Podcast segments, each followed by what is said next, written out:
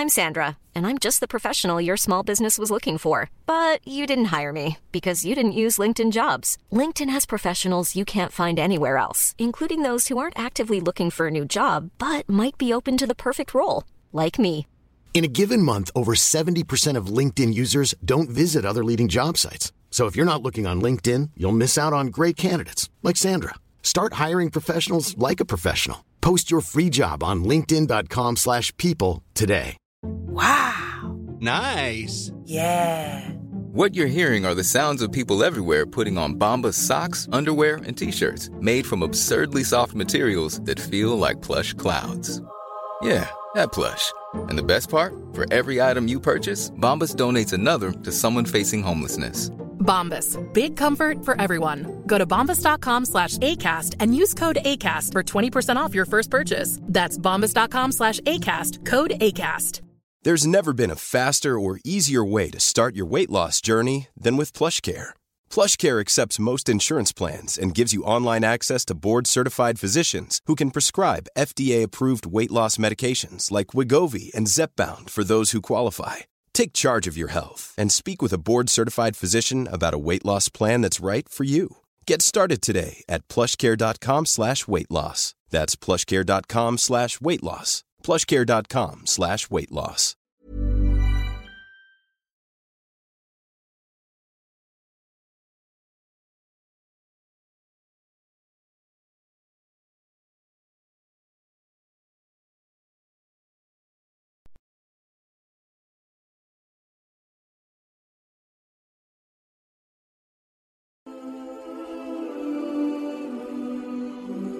ask Mufti Tariq Masood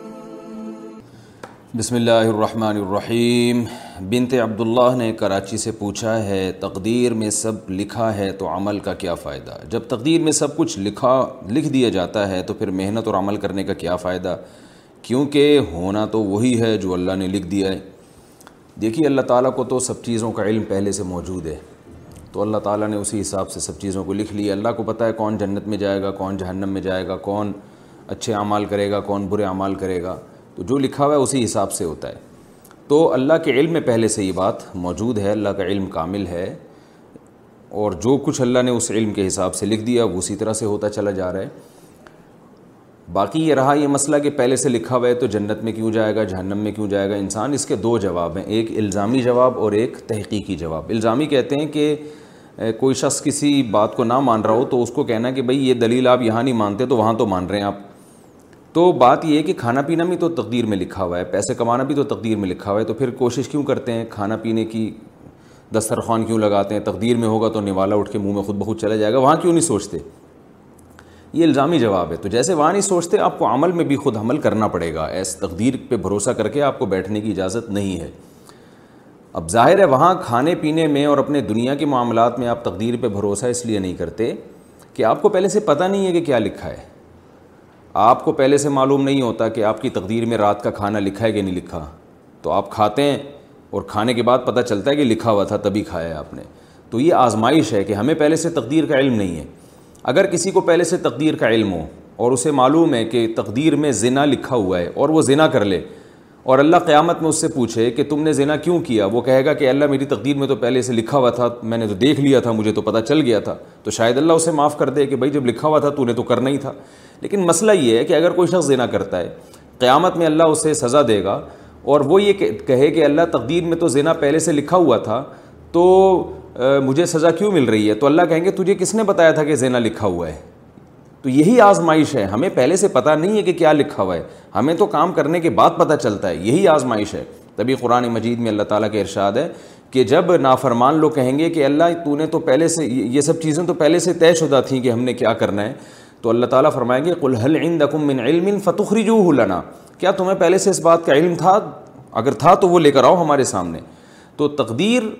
پہ لکھے ہوئے ہونے کے باوجود جو آزمائش ہے وہ آزمائش ہی رہتی ہے اس لیے کہ ہمیں پہلے سے معلوم نہیں ہے اس کی علماء نے بڑی بہترین مثال دی ہے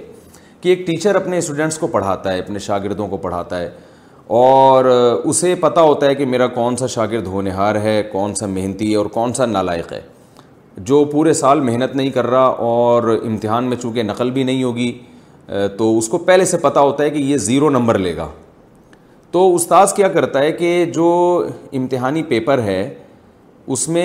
جو رزلٹ ہے نا اس میں پہلے سے زیرو لکھ دیتا ہے کیونکہ اس کو پہلے سے پتا ہے کہ اس نے کرنا کرانا کچھ نہیں ہے میں اسے پہلے سے جانتا ہوں کرے گا کچھ بھی نہیں ہے تو پہلے سے زیرو لکھ دیتا ہے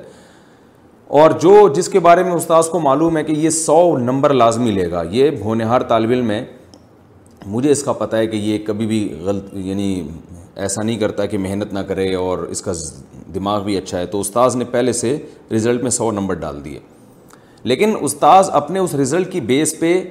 جو استاذ نے نمبر لگائے ریزلٹ اناؤنس نہیں کرتا بلکہ امتحان لیتا ہے تاکہ کل کو حجت تمام ہو جائے جب امتحان لیتا ہے تو نالائق طالب علم جو ہے اس کے وہ کوئی کویشچن ہی حل نہیں کرتا اس کے یعنی جب اس کے پیپر ایگزامنر یعنی جب پیپر جو ہے وہ ٹیچر جو پیپر چیک کرنے والا ہے اس کے سامنے آتا ہے تو وہ دیکھتا ہے کہ اس نے تو کچھ بھی نہیں کیا صرف صفائی کے نمبر اگر اس کو دیے جائیں تو دیے جائیں کیونکہ خالی پیپر چھوڑ کر آیا ہے ایک ڈاٹ کا نشان بھی نہیں ہے اس میں تو وہ زیرو لگا دیتا ہے اور جس ہونہار طالب علم نے پیپر بھرپور طریقے سے حل کیا وہ سو لگا دیتا ہے تو جس ٹیچر نے یعنی جو جب عملی طور پر امتحان لیا گیا تو نالائق طالب علم کے زیرو نمبر آئے اور جو ہوشیار تھا ذہین تھا محنتی تھا اس کے سو نمبر آئے اب طالب علم کو کہیں سے پتہ چل گیا کہ میرے ٹیچر نے تو پہلے ہی سے زیرو لگایا ہوا تھا اور جو ذہین ہے اس کو پتہ چل گیا کہ پہلے سے ہی سو لگایا ہوا تھا تو اب نالائق طالب علم جس نے محنت نہیں کی امتحان پاس نہیں کیا کیا وہ اس بیس پہ اس رزلٹ کو مسترد کر سکتا ہے کہ جی آپ نے تو پہلے ہی زیرو لگا دیا تھا اگر وہ کیس کرے اور کہے کہ ٹیچر سے کہ آپ نے تو ریزلٹ کے پیپر میں پہلے ہی زیرو لگا دیا تھا تو جو ٹیچر ہے نا وہ یہ کہے گا کہ تم یہ نہ دیکھو کہ میں نے لگایا تھا نہیں لگایا تم یہ دیکھو میں نے صحیح لگایا تھا غلط لگایا تھا مجھے چونکہ پتا تھا کہ تم نالائق ہو تو میں نے تمہیں آزمایا ہے اور تم اس امتحان میں ناکام ہوئے ہو تو مجھے پہلے سے علم تھا کہ ناکام ہوئے ہو لہٰذا میں نے پہلے ہی لگا دیا تھا کیونکہ میرا علم کامل ہے تو انسان سے تو پھر بھی غلطی ہو سکتی ہے وہ جس طالب علم کو زیرو نمبر دینے چاہیے اس کو پچاس دے سکتا ہے بیس نمبر دے سکتا ہے لیکن اللہ سے غلطی نہیں ہوتی تو اللہ نے تعالیٰ نے چونکہ تقدیر کا علم مخفی رکھا ہے لہذا ہماری اب آزمائش اس میں یہ ہے کہ ہمیں نہیں پتہ کہ ہم جنت میں جائیں گے جہنم میں جائیں گے ہمارے مقدر میں گناہ لکھا ہے نیکی لکھی ہے ہمیں عمل کرنا ہے حدیث میں آتا ہے اے فکل میسر الما خلی الماخ جس نے جہاں جانا ہے وہ ویسے عمل کرتا ہے تو آپ اچھا عمل کر کے دیکھیں اگر آپ اچھا عمل کریں گے کوشش کریں گے تو اللہ کا وعدہ ہے عمل کی توفیق ملے گی آپ کو اور جب عمل کی توفیق ملے گی تو اللہ کا وعدہ ہے اچھا عمل اس کی علامت ہے کہ آپ کے مقدر میں جنت لکھی ہوئی ہے اور آپ برائی کر کے دیکھیں اگر آپ برائی کرنے کی کوشش کرتے ہیں تو آپ سے برائی ہوگی اور جب برائی ہوگی آپ سے تو یہ اس کی علامت ہے کہ آپ کی قسمت میں برائی لکھی ہوئی تھی اور پھر اس کی بیس پہ جب آپ جہنم میں جائیں گے اللہ ہم سب کو پناہ میں رکھے تو یہ اس کی علامت ہے آپ کے مقدر میں جہنم لکھی ہوئی تھی لیکن یہ مقدر پہلے سے معلوم نہیں ہے آپ کے کرنے کے بعد پتہ چلتا ہے تو آپ کو اللہ نے اختیار دیا ہے کہ آپ نیکی کریں تو نیکی کرتے چلے جائیں گے برائی کریں تو برائی کرتے چلے جائیں گے جیسے دنیا میں اللہ نے رزق بھی مقدر میں لکھا ہوا ہے تو ہم رزق کی تلاش پھر بھی کرتے ہیں کیونکہ ہمیں نہیں معلوم کہ ہمارے مقدر میں روزی ہے یا نہیں ہے ہم اگر اعتماد کر کے بیٹھ جائیں ہم تو پھر تو یعنی بالکل ہی برباد ہو جائیں گے ایک آدمی نہ کھانا کھاتا ہے نہ پانی پیتا ہے اور نہ وہ زندہ رہنے کے اسباب اختیار کرتا ہے اور وہ یہ کہتا ہے کہ مجھے تو نہیں یعنی اگر مقدر میں زندگی ہوگی تو بچ جاؤں گا تو ظاہر ہے یہ نہیں بچے گا بھوکا مرے گا اور مرنے کے بعد پتہ چلے گا کہ اس نالائق کے مقدر میں موت لکھی ہوئی تھی تو ہمیں مرنے سے پہلے پتہ نہیں ہے لہٰذا ہم زندہ رہنے کی کوشش کرتے ہیں بالکل اس کی مثال ایسے ہے جیسے ایک زید نے بکر کو قتل کیا اب بکر کو قتل کیا بکر کے وارث زید کے پاس آئے اور کہنے لگے کہ ہم آپ سے انتقام لیں گے اب زید دلیل میں تقدیر کا حوالہ پیش کرتا ہے زید دلیل میں یہ کہتا ہے کہ میں نے بیس سال کی عمر میں بکر کو قتل کیا بکر کی عمر بیس سال تھی تو تقدیر میں اس کی عمر بیس سال لکھی ہوئی تھی کہ نہیں لکھی ہوئی تھی بکر کے جو وارثین ہیں لواحقین ہیں وہ کہیں گے یقیناً موت کا وقت تو مقدر ہے تو زید کہے گا کہ جو وقت مقدر تھا اسی پہ مرا ہے نا وہ تو میرا کیا قصور ہے اس میں تو کیا بکر کے لواحقین زید کو اس بیس پہ چھوڑ دیں گے یقیناً نہیں چھوڑیں گے اور دنیا میں کوئی بھی نہیں چھوڑتا تو جیسے وہ نہیں چھوڑتے اللہ بھی نہیں چھوڑے گا قتل کی سزا دے گا وجہ اس کی ہے کہ بکر کے وارثین زید کو یہ کہیں گے کہ اس نے بیس سال میں اس کی عمر تو بیس سال ہی تھی لیکن تجھے کس نے بتایا تھا کہ اس نے بیس سال میں مر جانا ہے ظاہر سے تو یہی لگ رہا تھا کہ ابھی مزید زندہ رہے گا آپ نے جا کے اس کو گولی مار دی ہے تمہیں کس نے بتایا تھا تو تم نے تو اپنے حساب سے اس کو وقت سے پہلے مارا ہے وہ تو اللہ کے علم میں یہ بات تھی نا تمہیں تمہارے علم میں تھوڑی تھی پھر بھی اگر زید کی سمجھ میں نہ آئے نا یہ دلیل سمجھ میں نہ آئے تو میں پھر بکر کے وارثوں کو یعنی مشورہ دوں گا کہ آپ بندوق اٹھا کے زید کو گولی مار دیں اور جب گولی مارنے لگیں اور زید چیخے چلائے تو پھر زید کو آپ بھی یہ کہیں کہ تمہاری بھی عمر اتنی لکھی ہوئی تھی لہٰذا اگر تم نے بکر کو مار دیا یہ جرم نہیں ہے تو ہمارا تمہیں مارنا بھی جرم نہیں ہے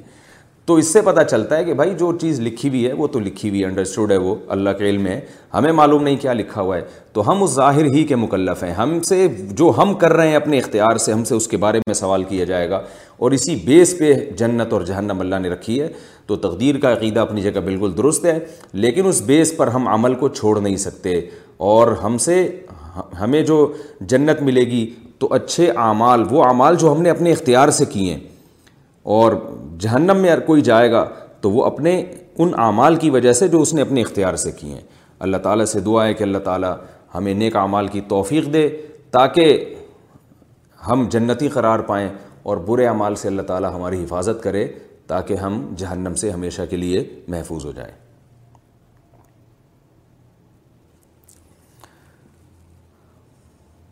فضل افضل صاحب بمبئی سے پوچھتے ہیں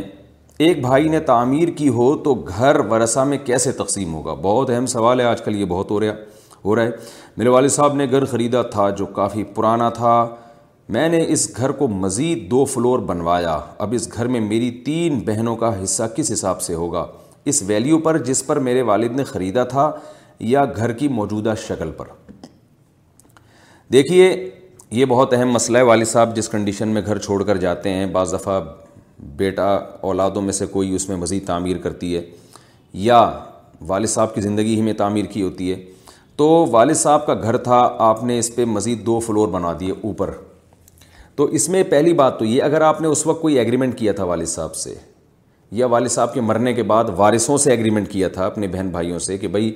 میں اس گھر کے اوپر مزید دو فلور بنا رہا ہوں تو یہ جب گھر بکے گا تو یعنی میں اس کی قیمت الگ سے لوں گا یہ پہلے سے آپ نے کوئی تصریح کی تھی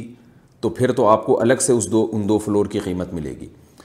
اور اگر آپ نے یہ کہا تھا کہ میں یہ قرض کے طور پر دے رہا ہوں جب وراثت تقسیم ہوگی تو پہلے میرا قرض واپس کیا جائے گا اس کے بعد پھر ہم اس گھر کو وراثت میں تقسیم کریں گے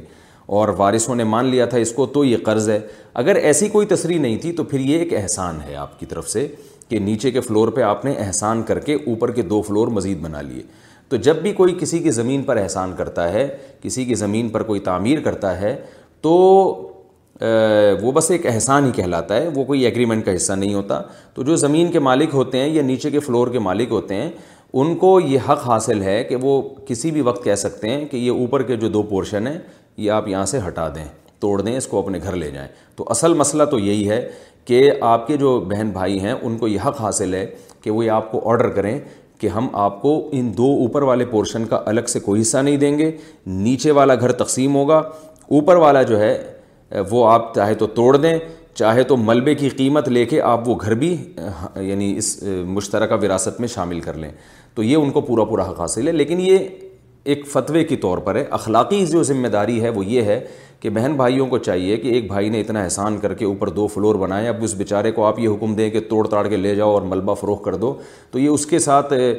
اخلاقی لحاظ سے ایک غیر یعنی غیر اخلاقی حرکت ہوگی کہ اس نے اس نے احسان کیا اور آپ اس کو احسان کا بدلہ یہ دے رہے ہیں کہ جی وہ ملبہ اٹھا کے لے جاؤ تو اس لیے ورثہ کو چاہیے آپس میں دیکھیں وراثت تو صرف نیچے والے پورشن میں ہوگی نیچے والے پورشن کی جو مارکیٹ ویلیو ہے وہ لگائی جائے گی اور اس مارکیٹ ویلیو یعنی جب گھر بک رہا ہے نا اس وقت مارکیٹ ویلیو لگائی جائے گی یا جب وراثت تقسیم کر رہے ہیں جیسے آج اگر آپ چاہتے ہیں کہ ہم اس وراثت کو تقسیم کریں تو آج جو گھر کی ویلیو ہے وہ لگائی جائے گی والد صاحب نے جس ویلیو پہ گھر خریدا تھا وہ نہیں لگائی جائے گی آج کی ویلیو سے نیچے والے پورشن کو آپ لوگ ڈیوائڈ کریں گے اوپر والے کو یا تو وارث کہتے ہیں کہ اس کو توڑ کے لے جاؤ یا یہ کہ وارثین اس کی الگ سے قیمت لگا کے کوئی بھی خریدنا چاہے خرید لے اور اخلاق اخلاقی لحاظ سے اگر آپ اس کو چاہتے ہیں حل کرنا تو پھر آپ لوگوں کو چاہیے کہ دو راستے ہیں آپ کے پاس یا تو اس پورے پورشن کی ویلیو لگائیں اوپر والے دو فلور کی بھی اور نیچے والے کی بھی پورے پورشن کی ویلیو لگائیں اور یہ دیکھیں کہ اس پورے پورشن کی ویلیو مثال کے طور پر ایک کروڑ روپے بنتی ہے یعنی تینوں پورشن کی گراؤنڈ فلور فرسٹ فلور اور سیکنڈ فلور کی ایک کروڑ روپے بنتی ہے تو پھر اسٹیٹ ایجنٹ سے پوچھیں کہ اگر یہ اوپر کے دو فلور نہ ہوتے تو پھر اس نیچے والے گھر کی ویلیو کیا ہوتی اسٹیٹ ایجنٹ نے فار ایگزامپل آپ کو بتایا کہ اگر یہ اوپر کے دو فلور نہ ہوتے تو یہ گھر اسی لاکھ کا ہوتا اوپر کے دو فلور بننے کی وجہ سے ایک کروڑ کا ہو گیا ہے تو پتہ یہ چلا کہ اس گھر کی ویلیو میں جو اضافہ ہوا ہے اوپر کے دو فلور کی وجہ سے وہ بیس لاکھ روپے کا اضافہ ہوا ہے تو اس گھر کو مکمل فروخت کیا جائے ایک کروڑ میں بیس لاکھ اس بھائی کو دے دیے جائیں جس نے اوپر کے دو پورشن تعمیر کیے اور باقی اسی لاکھ میں وراثت کو تقسیم کر دیا جائے سب ورثہ میں جس میں یہ بھائی بھی برابر کا شریک ہوگا اس طرح سے اگر کر لیتے ہیں تو وارث وارثوں پر یہ لازم تو نہیں ہے لیکن اس طرح سے کر لیں گے تو لا تظلمون ولا تظلمون جو بڑا بھائی جس نے بیچارے نے اتنا پیسہ لگا کے گھر کی تعمیر کی ہے اس اس کی بھی حق تلفی نہیں ہوگی یعنی اخلاقی لحاظ سے اس کا بھی نقصان نہیں ہوگا اور ان وارثوں کو بھی ان کا حصہ مل جائے گا اس لیے کہ نیچے والے مکان میں وراثت جاری ہو رہی اور ان بھائی بہن بھائیوں کو اس میں بہرحال برابر کا حصہ اپنا مل رہا ہے تو ان کا کوئی نقصان نہیں ہے ایسا کرنے میں اور پہلی صورت پہ اگر یہ عمل کریں گے کہ بھائی کو بولیں گے اوپر والے دو پورشن توڑ کے لے جاؤ تو ان بہن بھائیوں کا کوئی فائدہ نہیں ہے اور اوپر والے کا بیچارے کا بیڑا گرک ہو جائے گا تو خام خمیں اپنے بھائیوں کو اس طرح سے ناراض کرنا ان کا بیڑا غرق کرنا غیر اخلاقی حرکت ہے اس سے اجتناب کریں خلاصہ یہ نکلا کہ اس کا بہتر طریقہ تقسیم کا یہ ہے کہ نیچے والے پورشن اوپر والا اور اس سے اوپر والا فلور ان تینوں کی مارکیٹ ویلیو لگائیں دو تین اسٹیٹ ایجنٹ سے پوچھیں کہ یہ کتنے کے ہوں گے اگر تین چار ریٹ مختلف ریٹ آتے ہیں تو اس کا ریشو نکال لیں ایک اسٹیٹ ایجنٹ کہتا ہے کہ ایک کروڑ روپے دوسرا کہتا ہے ڈیڑھ کروڑ روپے تیسرا کہتا ہے دو کروڑ روپے تو ایک کروڑ ڈیڑھ کروڑ دو کروڑ کو تین سے ڈیوائڈ کر دیں جو جواب آئے وہ ریشو نکل آئے گی تو پہلے نکال ریشو نکالیں مختلف ایجنٹ سے قیمت معلوم کر کے تو تینوں فلور کی کا ریشو آپ کے کو معلوم ہو جائے گا اس کے بعد آپ یہ دیکھیں کہ اگر یہ اوپر کے دو فلور نہ بنے ہوتے تو پھر ماہرین سے معلوم کروائیں صرف نیچے والے پورشن وہ کتنے میں بکتا اس میں جو مختلف اسٹیٹ ایجنٹ آپ کو مختلف ریٹ دیں اس کا ریشو نکال لیں تو پھر مجموعی قیمت سے اس نیچے والے فلور کی قیمت کو مائنس کریں جو ڈفرینس آئے گا وہ بڑے بھائی کو دے دیں اور جو بچے گا وہ آپس میں شرح حصص کے حساب سے آپس میں ڈیوائڈ کر لیں وہ پھر بھی سمجھ نہ آئے تو قریب مالش سے رجوع کریں دواؤں پہ لکھا ہوتا ہے نا تمام دوائیں بچوں کی بہت سے دور رکھیں اور پھر بھی آرام نہ آئے تو قریبی مالش سے رجوع کریں مطلب یہ کہ پھر بھی بات سمجھ میں نہیں آئی ہے تو کسی قریبی دارالفتہ سے رابطہ کریں کسی مفتی سے رجوع کریں وہ آپ کو انشاءاللہ سمجھا دے گا اچھا میرے بھائی فائننس کمپنی کمپنیز کی شیئر مارکیٹ میں ٹریڈنگ کا حکم نعمان مہاراشٹر سے پوچھتے ہیں کیا ہم بینک اور فائننس کمپنیز کی شیئرز مارکیٹ میں ٹریڈنگ کر سکتے ہیں شیئرز خرید اور بیچ سکتے ہیں کیا یہ شرم جائز ہے یا نہیں بھائی سودی بینک کے شیئر خریدنا ناجائز ہے خرید کے بیچنا بھی ناجائز ہے اور فائنینس کمپنیز کی شیئر کی جو شیئرز کی ٹریڈنگ ہے وہ کر سکتے ہیں کہ وہ فائننس کمپنی سودی لین دین نہ کرتی ہو یعنی وہ سود پہ لوگوں کو بعض فائننس کمپنی ایسی ہوتی ہیں جن کا کام یہ ہے کہ پیسہ دینا اور پھر اس پہ متعین سود لینا یہ اگر ان کا بزنس ہے تو وہ بھی سودی بینک کے حکم میں اور اگر اس کے علاوہ کوئی بزنس ہے تو وہ بزنس اگر حلال ہے تو پھر حلال کمپنی کے شیئرز آپ خرید سکتے ہیں اور ناجائز کمپنی کے شیئرز خرید کے بیچ نہیں سکتے اور شیئرز کی خرید و فروخت میں یہ بات خوب اچھی طرح سمجھ لیں کہ کمپنی کے جو ایسٹس اگر وجود میں ہی نہیں آئے بعض دفعہ کمپنی ابھی وجود میں آ رہی ہے اس کے ایسٹس ایسٹس نہیں ہیں صرف سیال رقم ہے لیکوڈ شکل میں اس کے ایسٹس ہیں یعنی سیال رقم ہے تو ایسی کمپنی کے شیئر خرید کے آپ فیس ویلیو پہ تو بیچ سکتے ہیں کمی بیشی کے ساتھ نہیں بیچ سکتے اور اگر کمپنی کے اثاثے بھی وجود میں آ گئے ہیں ایسٹس بھی وجود میں آ گئے ہیں تو پھر ایسی کمپنی کے جائز ہو جیسے میں نے پہلے بتایا اس کمپنی کے شیئر کو خرید کر آپ بیچ سکتے ہیں نفع پر بھی نقصان پہ بھی لیکن اس میں بھی شرط یہ ہے کہ جب تک شیئر آپ کے قبضے میں نہیں آ جاتا اس وقت تک آپ اس کو آگے بیچ نہیں سکتے اور قبضے میں آنے کا کی جو ایک عرف میں آج کل وہ ایک علامت ہے وہ دلیل ہے وہ یہ کہ آپ کے نام ٹرانسفر ہو جائے تو نام جب تک آپ کے ٹرانسفر نہیں ہوتا آپ اس کو بیچ نہیں سکتے اور اس میں بھی فارورڈ سیل اور فیوچر سیل وہ بھی حرام ناجائز ہے فارورڈ سیل کا مطلب یہ ہے کہ آپ نے شیئر خریدا اور آپ نے کسی سے وعدہ کر لیا کہ ابھی تو یہ شیئر میرا ہے لیکن فلاں تاریخ کو یہ شیئر آپ کا ہو جائے گا اور اس وقت اس کی قیمت بھی آپ کے ذمے واجب ہو جائے گی تو یہ جائز نہیں ہے ابھی بیچیں آپ بے شک قیمت وہ بعد میں دیں لیکن شیئر آپ کو ابھی فروخت کرنا ہے تو یہ چند شرطیں یعنی فارورڈ سیل فیوچر سیل بھی جائز نہیں ہے قبضے میں آنے سے پہلے یعنی شیئر آپ کے نام ٹرانسفر ہونے سے پہلے بھی بیچنا جائز نہیں ہے اور تیسری شرط کہ کمپنی کا کام حلال ہو حرام کمپنی کے شیئرز کی خرید و فروخت جائز نہیں ہے اور چوتھی شرط کمپنی کے ایسٹس اگر وجود میں نہیں آئے ہیں لیکوڈ فارم میں وہ کمپنی ابھی ہے یعنی اس کے اثاثے جو ہیں صرف کرنسی کی صورت میں ہیں تو پھر وہ آپ اس شیئر خرید کے فیس ویلیو پہ یعنی جتنے کا خریدا اتنے کا تو بیچ سکتے ہیں کمی بیشی کے ساتھ نہیں بیچ سکتے نامحرم محرم کو سلام کرنا کیسا ہے جویریہ صاحبہ کراچی سے پوچھتی ہیں کیا نا محرم کو سلام کرنا جائز ہے اگر سسرال والے آپ کے سسرال میں شوہر کے کوئی بزرگ ہیں جیسے ماموں چچا وغیرہ تو کیا ان کو سلام کر سکتے ہیں جبکہ سسرال والے بھی اس پر زور دیتے ہوں دیکھیے جو شوہر کے رشتہ داروں میں بزرگ ہیں چچا ماموں وغیرہ ان کو سلام کر لینا چاہیے کوئی حرج نہیں ہے ان کے احترام کا تقاضا ہے اور رشتہ بھی ہے ان سے اور ویسے سسرال والے اگر زور دے رہے ہوں تو پھر تو ویسے بھی ضروری ہے کیونکہ سسرال اور اسرائیل ایک ہی چیز کے دو مختلف نام ہیں سسرالی بھی بعض دفعہ اسرائیلیوں کی طرح ہوتے ہیں تو اس سے سسرال میں تعلقات بھی خراب ہو جاتے ہیں پردے کی پابندی ہو لیکن سلام کرنے میں کوئی حرج نہیں ہے عام نام محرم کے بارے میں حکم یہ ہے کہ اگر ان سے کبھی بات کرنی پڑ جائے کسی ضرورت سے تو پھر سلام سے بات شروع کرنی چاہیے بلا وجہ گزرتے ہوئے کسی نام محرم کو جوان عورت کے لیے بلا وجہ سلام کرنا یہ بہرحال فتنے کا اندیشہ ہے اس لیے اس کی اجازت نہیں دی جا سکتی تمباکو اور سگریٹ کا کاروبار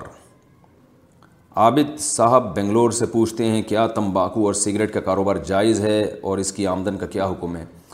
تمباکو اور سگریٹ کے کاروبار بہت سے علماء عرب علماء خاص طور پر ان کے نزدیک بالکل حرام ہے تمباکو کا استعمال بھی سگریٹ کا استعمال بھی جو بر صغیر کے علماء ہیں ہند و پاک اور بنگلہ دیش کے علماء وہ تمباکو اور سگریٹ کو مکرو کہتے ہیں حرام نہیں کہتے تو عرب علماء کی جو دلیل ہے وہ یہ ہے کہ قرآن مجید میں صاف طور پر اللہ نے حکم دیا ہے کہ اپنے آپ کو ہلاکت میں مت ڈالو اس میں قرآن کی بہت ساری آیتیں کہ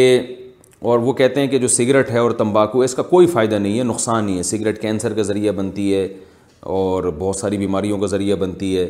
اور تمباکو بھی اسی طرح بالآخر انسان کو موت کی طرف لے جاتا ہے تو خودکشی جیسے کھمبے سے چپک کے مرنا حرام ہے تو ایسے ہی سلو پوائزن دے دے کے اپنے آپ کو مارنا بھی ناجائز ہے جو بر صغیر کے علماء ہیں وہ یہ کہتے ہیں تمباکو اور سگریٹ یہ مکرو ہے حرام نہیں ہے مکرو کا مطلب مکرو اس لیے ہے کہ اس سے انسان ہلاک تو ہوتا ہے لیکن یقینی ہلاکت نہیں ہے کئی کئی لوگ بیس بیس سال تک سگریٹ پیتے رہتے ہیں کچھ بھی نہیں ہوتا ان کو اور یعنی یقینی نہیں ہے وہ کہتے ہیں وہ خودکشی جس میں موت یقینی یا غالب درجے میں ہو وہ اس خودکشی کو ہم حرام کہیں گے باقی جو آپ ایسی چیزیں استعمال کر رہے ہیں جو صحت کے لیے نقصان دے لیکن فوری اس کا نہ ہوتا ہو بلکہ اس کی تلافی بھی ہو سکتی ہو جیسے تمباکو یا سگریٹ سے جو نقصان ہوتا ہے بعض دفعہ اس کی کسی دوا کے ذریعے یا ایسی صحت مند خوراکیں کے ذریعے کہتے ہیں کہ اس کی تلافی بھی ہو سکتی ہے تو ناپسندیدہ تو ہے اس لیے کہ بہرحال نقصان دہ ہے اس پہ تو تمام ڈاکٹروں کا اجماع ہے لیکن فوری نقصان نہیں ہوتا یعنی آپ اس کو اس خودکشی پہ قیاس نہیں کر سکتے کہ ایک آدمی کھمبے سے چپک کے فوراً مر جائے اور ایک سگریٹ پی پی کے مرے تو دونوں خودکشیوں میں زمین آسمان کا فرق ہے اس میں یقین نہیں ہوتا اس کی مثال ایسے جیسے شوگر کا مریض اگر لڈو کھائے تو اس کو ہم حرام تو نہیں کہیں گے اس لیے کہ بہرحال اس میں موت یقینی نہیں ہوتی حالانکہ نقصان شوگر کے مریض کو لڈو کھانے کا ہوتا ہے لیکن فوری نقصان نہیں ہوتا اس کے اثرات دیر پا ہوتے ہیں ہم جو پانی پی رہے ہیں یہ بھی نقصان دہ یہ جو ہوا آلودہ ہو رہی ہے ڈیزل کاروں سے اور وہ جو دھواں چھوڑ رہی ہیں گاڑیاں تو وہ بھی تو حرام ہے ناجائز ہے اس لحاظ سے کہ اس سے بھی انسانی صحت کو نقصان ہو رہا ہے لیکن اس کو ایسا حرام نہیں کہیں گے کہ جیسے کھمبے سے چپک کے مرنے والا خودکشی کرنے والا تو اپنے آپ کو نقصان پہنچانے کے درجات ہیں فوری نوعیت کا ضرر ہو تو وہ بالکل حرام ہے اور اس سے کم درجے کا ہو تو حرام نہیں مکرو ہے تو ہم یہ نہیں کہہ رہے کہ سگریٹ پئیں اور لوگوں کو پلائیں بہرحال یہ ناپسندیدہ ہے مکرو ہے اور اگر کسی کو ڈاکٹر بتا دیں کہ آپ کے لیے سگریٹ انتہائی نقصان دہ اور آپ کے موت کا غالب گمانے کے آپ سگریٹ پی کے یعنی آپ کے غالب گمانے کے آپ مر جائیں گے تو پھر ایسے شخص کے لیے یقیناً سگریٹ پینا حرام ہو جائے گی تو اس لیے یہ گندہ کام ہے علماء بر صغیر بھی اس کو اپریشیٹ بہرحال نہیں کرتے مکرو کا مطلب یہ ہوتا ہے کہ کوئی کرنے کی چیز نہیں ہے نہ اس کا بزنس کرنا اچھا کام ہے اور نہ سگریٹ پینا اور تمباکو کھانا اچھا کام ہے بعض چیزیں حرام نہیں ہوتی اس درجے میں لیکن پسندیدہ بھی نہیں ہوتی اور پھر سگریٹ کا جو نقصان ہے وہ تمباکو سے بھی زیادہ ہے تو اس لیے سگریٹ میں جو کراہت ہے وہ تمباکو سے زیادہ تو جیسے جیسے کراہت بڑھے گی اسی حساب سے اس کی ارننگ میں کراہت پیدا ہوتی چلی جائے گی تو خالص حرام تو ہم نہیں کہتے لیکن بہرحال ایسے پاکیزہ اور طیب مال بھی نہیں ہے جیسے قرآن نے کہا کلو منت طیبات پاکیزہ چیزیں کھاؤ تو یہ سگریٹ اور تمباکو پاکیزہ چیزوں میں بہرحال داخل نہیں ہے تو اس سے اجتناب کرنا چاہیے لیکن ہم بہرحال اس کو بالکل ایسے حرام ہونے کا فتویٰ نہیں دیتے ناپسندیدہ ہونے کا مکرو ہونے کا فتویٰ دیتے ہیں بیماری کی وجہ سے داڑھی چھوٹی کرنے کا حکم کیا بال گرنے کی بیماری کی وجہ سے داڑھی کو چھوٹا کیا جا سکتا ہے جبکہ نیت یہ ہو کہ جب بیماری دور ہو جائے گی تو دوبارہ داڑھی کو بڑھا دوں گا توفیل احمد کو ہارٹ سے دیکھیں داڑھی کاٹنا جائز نہیں ہے اگر آپ کے داڑھی کے بال خود بخود گر رہے ہوں تو وہ قدرت کی طرف سے اس میں آپ کو گناہ نہیں ملے گا آپ نہ کاٹیں اور علاج کے لیے کوئی بھی دوسرا ذریعہ استعمال کریں کیونکہ صرف کاٹنا ہی علاج نہیں ہے بالوں کا بالوں کے کاٹے بغیر بھی بہت سارے طریقے ہیں جو بطور علاج کے اختیار کیے جا سکتے ہیں تو ان طریقوں کو آپ اختیار کریں دوسرے یوٹیوب چینل کی ویڈیو سے ارننگ کا حکم اگر کوئی شخص کسی دوسرے یوٹیوب چینل سے بیان حمد نعت وغیرہ یا کسی فیکٹری کی ویڈیو ڈاؤن لوڈ کرتا ہے اور اپنے چینل پر اپلوڈ کرتا ہے تاکہ اسے بھی تھوڑے پیسے مل جائیں تو کیا یہ کمائی اس کے لیے حلال ہوگی یا نہیں اسماعیل صاحب لاہور سے پوچھتے ہیں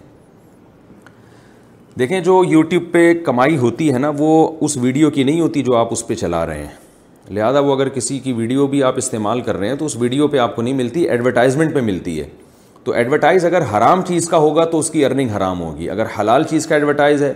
کوئی شراب کا ایڈورٹائز دیا جا رہا ہے تو وہ تو وہ پیسے آپ کے لیے جائز نہیں آپ کو صدقہ کرنے پڑیں گے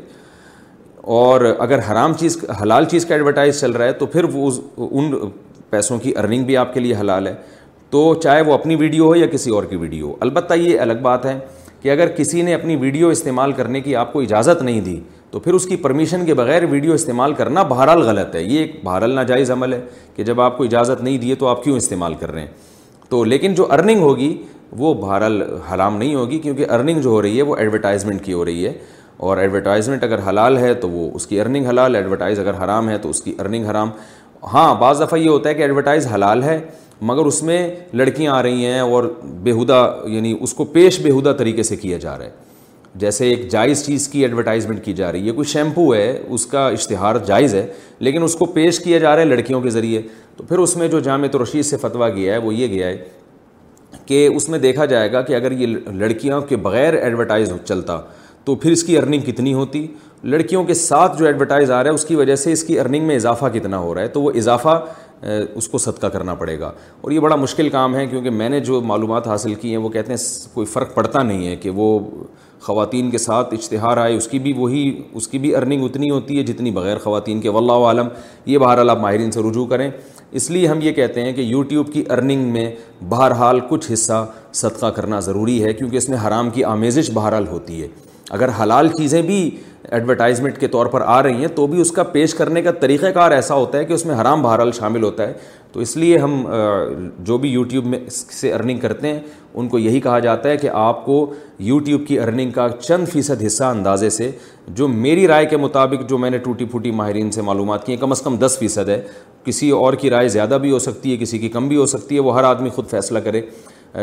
جو اپنے اسباب اور وسائل اختیار کر کے تو یوٹیوب کی ارننگ سے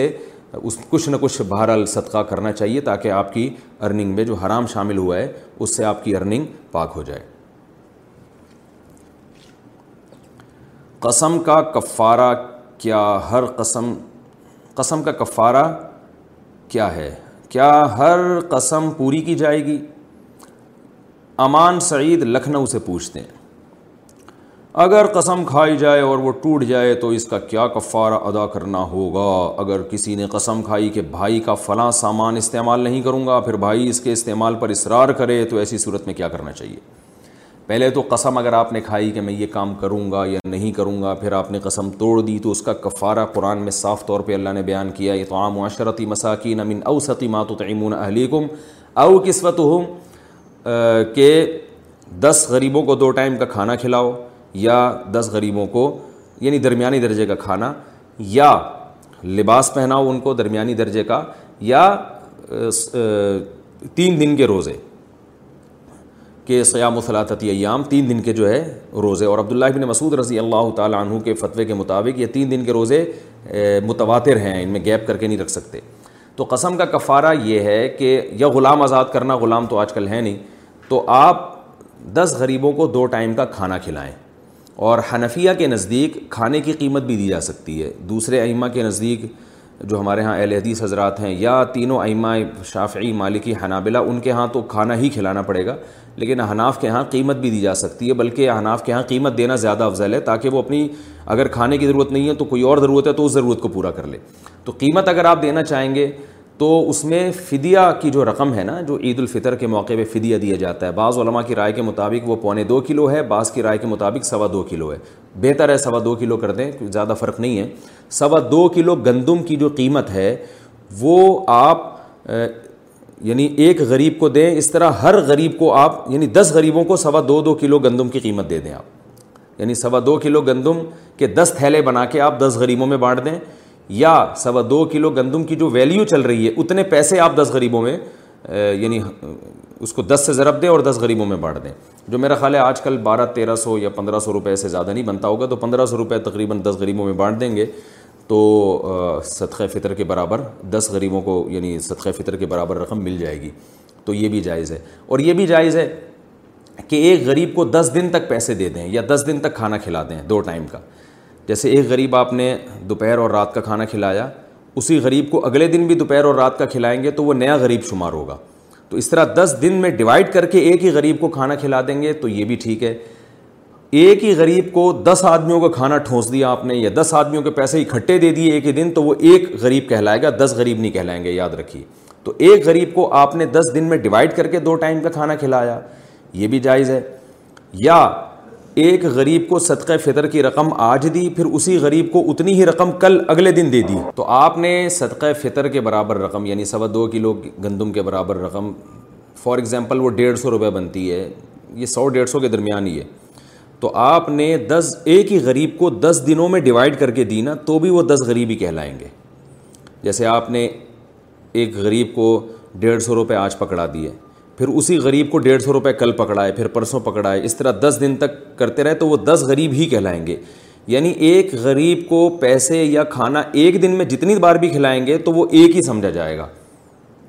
دس غریبوں کا یعنی ایک غریب کو آپ نے ایک ہی دن میں کھلا دیا نا تو ایک غریب سمجھا جائے گا نو رہ جائیں گے ہاں اگر ایک ہی پر احسان کرنا ہے تو دس دنوں میں ڈیوائڈ کرتے کر دیں اس کو تو یہ ہے قسم کا کفارہ اور اگر آپ خود اتنے غریب ہیں کہ غریب کو دس یعنی دس غریبوں کو دو ٹائم کا کھانا نہیں کھلا سکتے یا اس کو پیسے نہیں دے سکتے کھانے کے تو پھر آپ خود غریب ہیں تو پھر تین دن لگاتار روزے رکھنے پڑیں گے اچھا اس میں ایک اہم بات یہ بھی ہے کہ اگر آپ نے ایک غریب کو دو ٹائم کا کھانا کھلانے کا یہ طریقہ اختیار کیا کہ ایک کو دوپہر یعنی ایک غریب کو دوپہر کا کھانا کھلایا اور رات کا کھانا یہ بھی جائز ہے لیکن یہ بھی جائز ہے کہ آج ایک غریب کو آپ نے دوپہر کا کھانا کھلایا کل اگلے دن دوبارہ دوپہر کا کھلا دیا تو یہ بھی دو ٹائم کا کھانا ہی کھلائے گا یعنی دو ٹائم کا کھانا کسی بھی لحاظ سے آپ کھلا دیں گے دس غریبوں کو تو وہ کفارہ ادا ہو جائے گا تو اس لیے میں لوگوں سے کہتا ہوں اس کا بہتر طریقہ یہ ہے کہ کوئی بھی غریب تلاش کر لیں آپ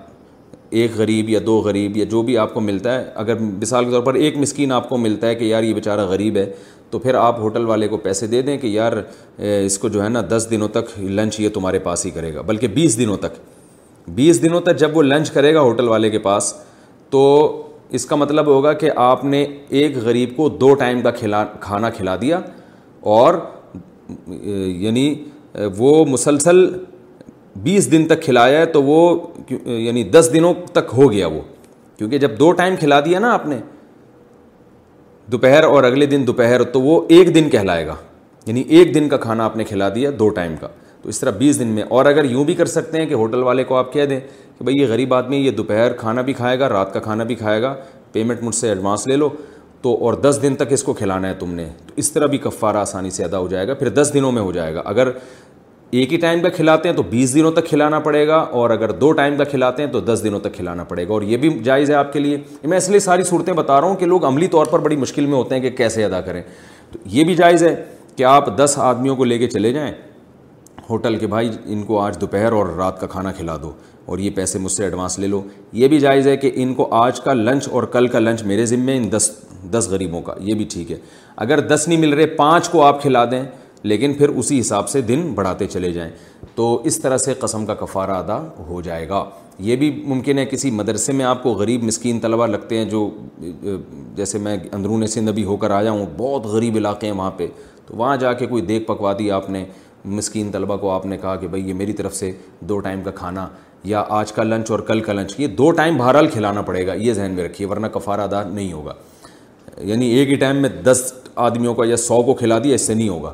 اور جن لوگوں کو ایک ٹائم کا کھلایا انہی کو دوسرے ٹائم کا کھلائیں گے تو ہوگا یہ نہیں کہ دس غریبوں کو آپ نے دوپہر کا کھلایا پھر کوئی دوسرے دس کو اگلے ٹائم کا کھلایا تو بھی کفارہ ادا نہیں ہوگا تو یہ کفارے کے مسائل ہیں اس کو خوب اچھی طرح سمجھیں رہا یہ مسئلہ کہ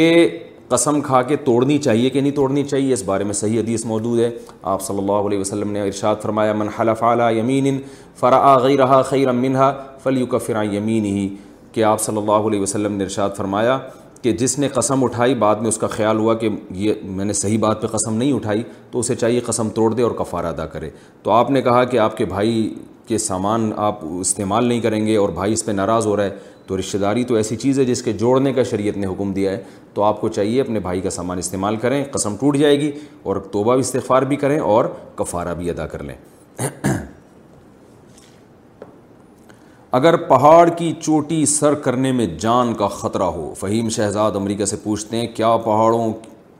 پہاڑوں پر کوہ پیمائی جس سے جان جانے کا بھی خطرہ ہو کیا یہ جائز ہے یا نہیں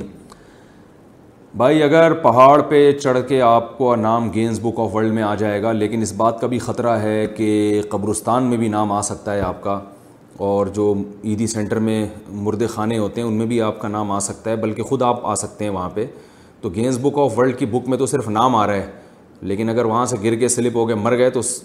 جو عیدی سینٹر ہے اس کے مردہ خانے میں صرف نام نہیں آئے گا بلکہ آپ پورے آ جائیں گے اس میں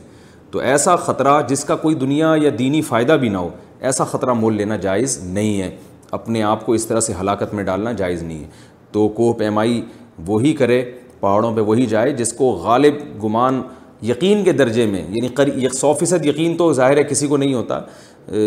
قریب با یقین ہو غالب گمان ہو کہ انشاءاللہ مجھے کچھ نہیں ہوگا میں نے اتنی پریکٹس کر لی ہے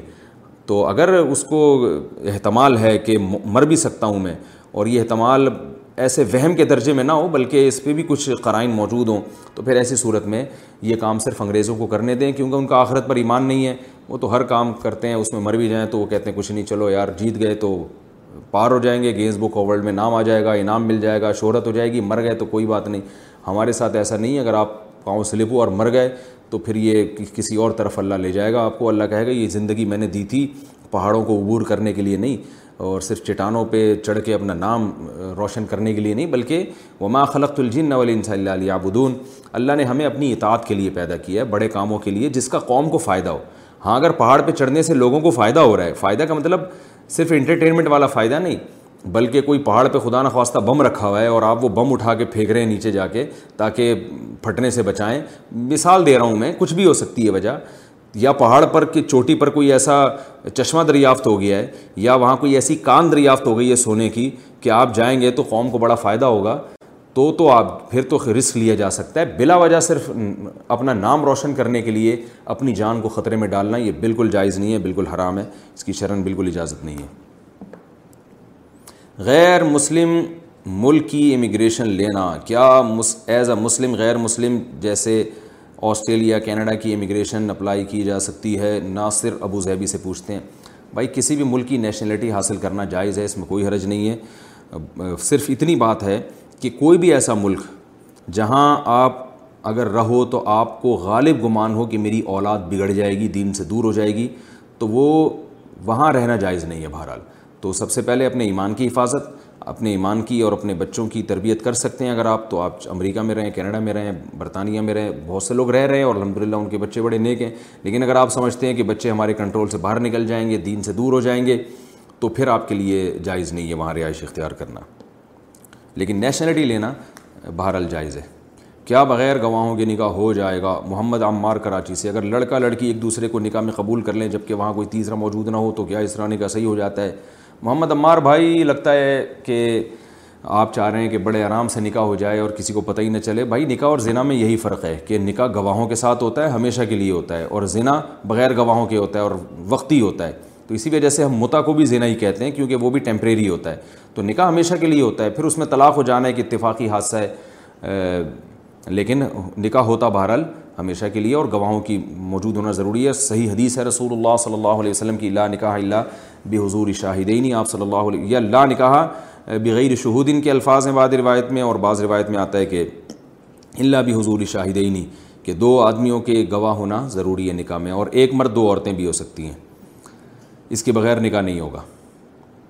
سنت غیر موقع کو پڑھنے کا طریقہ محمد صفوان دہلی سے پوچھتے ہیں اثر کی چار رکت سنت میں قادہ اولا میں صرف اتحیات پڑھ کر کھڑے ہو جائیں یا درو شریف اور دعا بھی پڑھیں گے جناب محمد صفان دہلی سے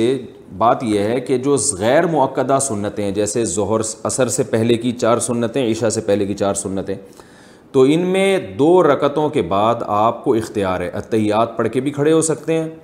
لیکن بہتر ہے کہ درو شریف بھی پڑھیں دعا بھی پڑھیں اس کے بعد کھڑے ہوں اور پھر تیسری رکت میں ثنا بھی پڑھیں آپ بہتر یہی ہے کیونکہ یہ دو دو رکتیں کر کے ہی منعقد ہوتی ہیں لہذا غیر موقعہ سنتوں میں دو رکعتوں کے بعد آپ اطّیات بھی پڑھیں صورت بھی درو شریف بھی پڑھیں اور سورت بھی سوری دعا بھی پڑھیں لیکن اگر اطّیات پڑھ کے کھڑے ہو جائیں تو بھی ٹھیک ہے اور تیسری رکعت میں ثنا نہ بھی پڑھیں تو بھی ٹھیک ہے اور اس میں یہ بھی ذہن میں رکھیں کہ اگر کسی نے سنت غیر معقدہ یا نفل میں چار کی نیت باندھی تو دو رکعت کے بعد سلام پھیر سکتا ہے وہ اور دو کی نیت باندھی تو چار پڑھ سکتا ہے یعنی اس میں کوئی متعین نہیں ہو جاتا کہ چار کی نیت ہے تو اب چار پوری کرنا ضروری ہے تو آپ نے اگر زہر سے پہلے چار کی نیت باندھی تھی تو دو رکعت کے بعد بھی آپ سلام پھیر سکتے ہیں دو کی نیت باندھی تھی تو آپ کو خیال ہوا ابھی ٹائم ہے چلو تیسری رکت کے لیے کھڑے ہو جاؤ تو یہ بھی جائز ہے اسی طرح تحجد میں بھی یہ جائز ہے تحجد میں آپ نے نیت کی تھی چار رکتیں پڑھنے کی لیکن آپ دو رکت کے بعد سلام پھیر لیں تو بھی ٹھیک ہے نیت کی تھی آپ نے دو رکت کے بعد سلام پھیروں گا لیکن دو رکت کے بعد آپ کا ارادہ ہوا چلو یار اسی کے ساتھ تیسری ملا لیتے ہیں کیونکہ بعض وہ انسان کو یہ خطرہ ہوتا ہے میں نے سلام پھیرا تو نماز سے نکل گیا تو شیطان مجھے سستی میں ڈال دے گا تو سلام پھیرو ہی نہیں ہو ڈائریکٹ کھڑے ہو جاؤ تو اس طرح آپ جتنی چاہیں رکتیں پڑھیں آٹھ رکتیں بھی پڑھ سکتے ہیں اس طریقے سے افضل یہ ہے کہ دو دو رکتیں کر کے پڑھی جائیں لیکن چار بھی پڑھ سکتے ہیں چھ بھی پڑھ سکتے ہیں نوافل میں کوئی پابندی نہیں ہے آپ کی گٹکے کا کاروبار کرنا کیسا ہے کیا گٹکا بیچنا جائز ہے یا ناجائز سہیل مہاراشٹر سے پوچھتے ہیں میں نے اسی چینل پہ جو ایک سوال کا جواب ریکارڈ کروایا ہے سگریٹ اور تمباکو کے حوالے سے تو گٹکے کا جو حکم ہے وہ سگریٹ اور تمباکو سے زیادہ سخت ہے کیونکہ سگریٹ کا اتنا نقصان نہیں ہے جتنا گٹکے کا ہے گٹکے کے تو بہت واقعات اور یہ فوری نقصان پہنچاتا ہے اس لیے گٹکے کے کاروبار کو میں سمجھتا ہوں کہ جائز کے نہیں کہا جا سکتا اور گٹکا کھانا بھی جائز نہیں ہے اس کا کاروبار بھی جائز کیونکہ اس میں بہت جلدی نقصان ہوتا ہے اور اس کے کئی نقصانات ہیں جن میں کینسر ہم نے اپنے دوستوں کو کینسر سے مرتے ہوئے دیکھا ہے جو گٹکا کھایا کرتے تھے جوانی میں اور بعض ایسے ہیں جن کا منہ بند ہو گیا کھلی نہیں رہا ان کا سگریٹ میں ہم نے یہ نقصانات بہرحال نہیں دیکھے تو اس لیے اس کو آپ سگریٹ اور تمباکو پہ قیاس نہیں کر سکتے لیکن بہرحال اس طرح حرام نہیں ہے جیسے شراب حرام ہوتی ہے تو ناجائز بہرحال ہے گٹکے کا کام بھی اور اس کا ضرر بالکل بین ہے واضح نقصان ہے اور نظر آتا ہے اور ایک چیز یہ کہ اس میں بدبو بہت زیادہ ہے آپ صلی اللہ علیہ وسلم نے کچا پیاز کھا کے مسجد میں آنے سے منع کیا تو سگریٹ اور تمباکو کی بو کو جلدی زائل کیا جا سکتا ہے لیکن گٹکے کی بو جلدی زائل نہیں ہوتی اور دیکھنے میں بہت کراہت محسوس ہوتی ہے جبکہ کہ عیزائی مسلم بھی اسلام میں ناجائز ہیں آپ صلی اللہ علیہ وسلم دانتوں کی صفائی کا بے انتہا اہتمام کیا کرتے تھے تو دانت کو اتنا گندا کر دینا کہ دیکھنے میں ایسا لگے جیسے اس نے کوئی گندگی کھائی ہوئی ہے جیسے گٹکے والوں کا آپ منہ دیکھیں جب ان کے منہ میں خاص طور پہ گٹکا ہوتا ہے تو الٹی آ رہی ہوتی ہے انسان کو تو ایسا کام جس سے مسلمان کو تکلیف ہو یہ بھی ناجائز ہے لہذا ہم سمجھتے ہیں کہ گٹکے کا کام جائز نہیں ہے لیکن آپ اس بارے میں دوسرے علماء سے بھی رابطہ کر سکتے ہیں ان سے بھی رجوع کر سکتے ہیں بچہ گود لینے کے احکام میرے ایک بھائی کی بیس سال سے کوئی اولاد نہیں تھی میرے دوسرے بھائی نے انہیں ایک بچہ گود دیا ہے اس کے مسائل اور فضائل پر تھوڑی سی روشنی ڈالیں تاکہ میں ان کی رہنمائی کر سکوں ناصر صاحب مظفر آباد سے دیکھیں فضائل تو میرے علم میں بالکل بھی نہیں ہے کہ آپ اپنا بچہ کسی کو دے دیں اس لیے نہیں ہے کہ آپ اپنے بھائی کا فائدہ تو دیکھ رہے ہیں لیکن اپنے بچے کا فائدہ نہیں دیکھ رہے بچے کا ہوتا یہ ہے کہ جب آپ اپنا بچہ کسی دوسرے کو دیتے ہیں تو آپ کا بچہ بہن بھائیوں کی نعمت سے محروم ہو جاتا ہے یاد رکھیں بچے کی جو گروتھ ہے نا مینٹلی اور اس کی جو جو ذہنی گروتھ ہے اس کے لیے ضروری ہے کہ بچے کے پاس بہن بھائی بھی ہول سیل کے حساب سے موجود ہوں کیونکہ بچہ ان سے اپنی دل کی بات شیئر کرتا ہے بہت جلدی بولنا سیکھتا ہے بہن بھائیوں کی موجودگی میں احساسات پیدا ہوتے ہیں محبت پیدا ہوتی ہے جذبات پیدا ہوتے ہیں ایک دوسرے کے ساتھ کھیلتے ہیں تو اس لیے وہ جلدی گروتھ کر جاتے ہیں مینٹلی جن بچوں کے بہن بھائی ہوتے ہیں یہ تو یو کے جو نوبل انعام یافتہ اور امریکہ کے جو نوبل انعام یافتہ ماہر نفسیات ہیں ان کی بات میں آپ کے سامنے کر رہا ہوں کہ جس بچے کے بہن بھائی کثرت سے ہوں اور خاص طور پر قریب العمر ہوں یہ جو دو بچوں میں زیادہ گیپ ہوتا ہے نا اس سے بھی بچے کو نقصان ہوتا ہے کیونکہ بچے کو اپنی عمر کے قریب کوئی بہن یا بھائی نہیں ملتا وہ فرق آ جاتا ہے اس میں یعنی عمر کا گیپ آ جاتا ہے جس کی وجہ سے مینٹل پھر ان کے آپس میں ملتے نہیں ہیں تو آپ اپنا بچہ جب کسی کو دیں گے تو اس میں نقصان یہ ہوگا کہ وہ بچہ بہن بھائیوں سے محروم ہوتا ہے اور اس میں اس کی جو گروتھ جس طرح سے ذہنی ہونی چاہیے وہ بعض دفعہ نہیں ہو پاتی تو میں اس کو قابل فضیلت عمل تو بہرحال نہیں سمجھتا لیکن اگر کسی نے دیا ہے اور رشتہ داری کے خیال کر کے دیا ہے تو شاید اس کو رشتہ داری کی وجہ سے شاید ثواب مل جائے واللہ عالم اس کے احکام اور مسائل یہ ہیں کہ جس کو بچہ دیا ہے وہ اگر آپ نے بیٹی دی ہے تو وہ جو باپ اس کا یعنی دوسرا جو حقیقی باپ نہیں ہے تو وہ اس کی ولدیت میں سب سے پہلی بات یہ ہے کہ اوریجنل باپ کا نام ڈالے گا ساری زندگی اس میں ولدیت چینج نہیں کی جا سکتی اور بچے کو بتائے گا کہ آپ کے اصل والد وہ ہیں میں نے آپ کو بچپن میں لے کے پالا ہے بیٹا ہو یا بیٹی دوسری بات اگر وہ بیٹی ہے تو اس کا اس سے پردہ ہوگا جس جو گارجن ہے اس کا جو سرپرست بنا ہے جوان ہوگی تو پردہ کرنا پڑے گا اس بیٹی کو اور بیٹا ہے تو جو ماں بنی ہے ابھی جو نیچرل ماں یعنی حقیقی ماں نہیں ہے بلکہ اس نے ماں بن کے پالا ہے تو وہ ماں اس سے پھر پردہ کرے گی ہاں یہ طریقہ ہے کہ چھوٹے بچے کو دو سال سے پہلے پہلے اگر لڑکا ہے تو لڑکی بیوی اپنی فیڈ کرا دے یا اپنی نہیں کرا سکتی اس کے چونکہ اولاد نہیں ہے تو اپنی کسی بہن سے فیڈ کرا دے تاکہ یہ جو جو جب بہن سے فیڈ کرائے گی تو یہ رضائی طور پر ماں بن جائے گی رضائی جب ماں بن جائے گی تو یہ جو شوہر ہے اس کا یہ رضائی باپ بن جائے گا تو پردہ ختم ہو جائے گا اور اگر لڑکی ہے تو شوہر یعنی جو اس خاتون کا شوہر ہے اس بچی کو اپنے کسی بہن سے فیٹ کرا دے تاکہ یہ جو ہے اس بچی کا رضائی ماموں بن جائے جب ماموں بن جائے گا تو اس کا بچی سے پردہ نہیں رہے گا تو اس طرح سے پردے کے حکام میں آسانی پیدا کی جا سکتی ادروائز ان کو بڑا ہو کر پردہ کرنا پڑے گا وراثت میں ان کا کوئی حق نہیں ہوگا کیونکہ وراثت حقیقی باپ اور حقیقی ماں سے ملتی ہے البتہ زندگی میں کچھ دینا چاہیں اپنی خوشی سے تو دیں اور ہینڈ اوور بھی کر دیں تو پھر وہ دیا جا سکتا ہے